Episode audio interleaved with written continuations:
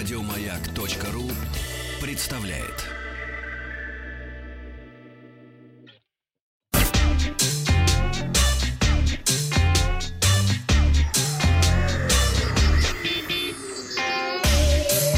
Страна Транзистория.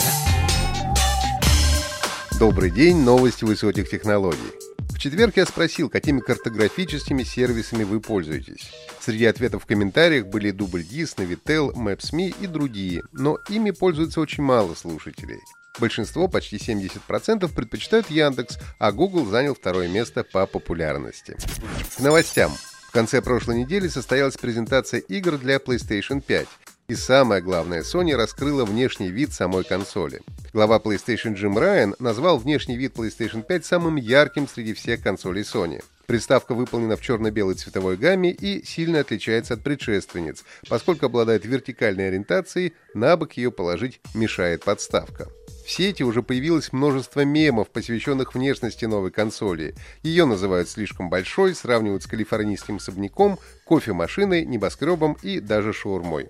PlayStation 5 будет выпущена в двух версиях – с приводом Blu-ray и без него, так называемая цифровая версия, что логично, потому что при современных скоростях интернета многие предпочитают скачивать игры, а не покупать их на физических носителях. Кроме наличия дисковода, в остальном обе версии абсолютно идентичны. Основная часть презентации была посвящена играм, которые выйдут на PlayStation 5. Из самых ярких можно отметить продолжение Horizon Zero Dawn, получившее название Horizon Forbidden West, новая игра серии Resident Evil Village, Gran Turismo 7, продолжение Человека-паука и многие другие. Цену PlayStation 5 пока не назвали и не уточнили дату релиза. Пока систему нового поколения планируют выпустить в конце этого года. Ну а кроме того, трансляция презентации PlayStation 5 на YouTube стала самой просматриваемой за всю историю видеохостинга в категории игры. Ее посмотрело 7 миллионов 200 тысяч пользователей. Компания Xiaomi представила мини-вентилятор MIJIA DC, который имеет мощный бесщеточный двигатель и способен имитировать естественный ветер. Вентилятор может пропускать через себя до 18 кубических метров воздуха в минуту, выдувая его на расстояние до 10 метров. Это позволяет использовать его даже в больших помещениях. Устройство поддерживает 5 режимов работы и способно поворачиваться на 120 градусов по горизонтали и на 90 градусов по вертикали. Кроме того, гаджет отличается высокой энергоэффективностью. Среди дополнительных функций указана возможность захвата воздуха с улицы для быстрого проветривания и вентиляции помещения. Управлять работой вентилятора можно при помощи голосового помощника. Его также можно подключать к другим устройствам умного дома Xiaomi. Продажи MIJIA DC стартуют 16 июня по цене около $42. Опрос ВКонтакте. Вы используете дома вентилятор? Да, регулярно. У меня кондиционер? Нет. У меня дома всегда прохладно. Аналитики Decision Data выяснили, как изменилась средняя скорость мобильного и проводного интернета за последние 10 лет, а также определили, в каких странах самый быстрый доступ в интернет. За прошедшие 10 лет скорость интернета во многих странах выросла почти в 10 раз. В качестве примера приводится Южная Корея, где в 2010 году этот показатель составлял всего 13 мегабит в секунду, в то время как сейчас средняя скорость по стране выросла до 120 мегабит. Первое место по скорости проводного интернета занимает Сингапур со средним значением по стране в 198 мегабит в секунду. А вот самый быстрый мобильный интернет в Южной Корее – 88 мегабит.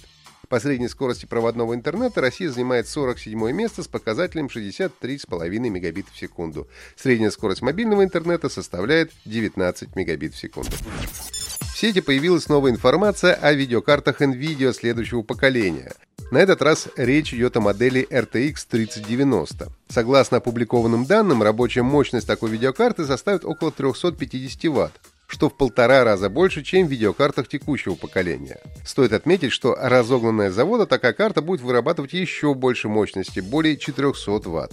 Ранее предполагалось, что старшей видеокартой в новой линейке будет RTX 3080. Однако, согласно новой информации, компания собирается представить еще одну, более мощную RTX 3090.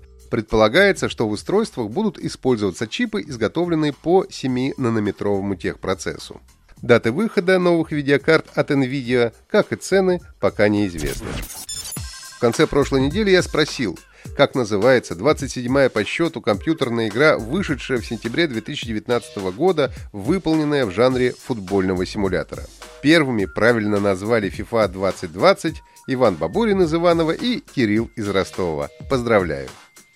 Ну и задание на сегодня. Вам нужно на WhatsApp +7 967 103 5533 написать, как называлась серия видеокарт, которую выпускала в 90-х компания 3DFX.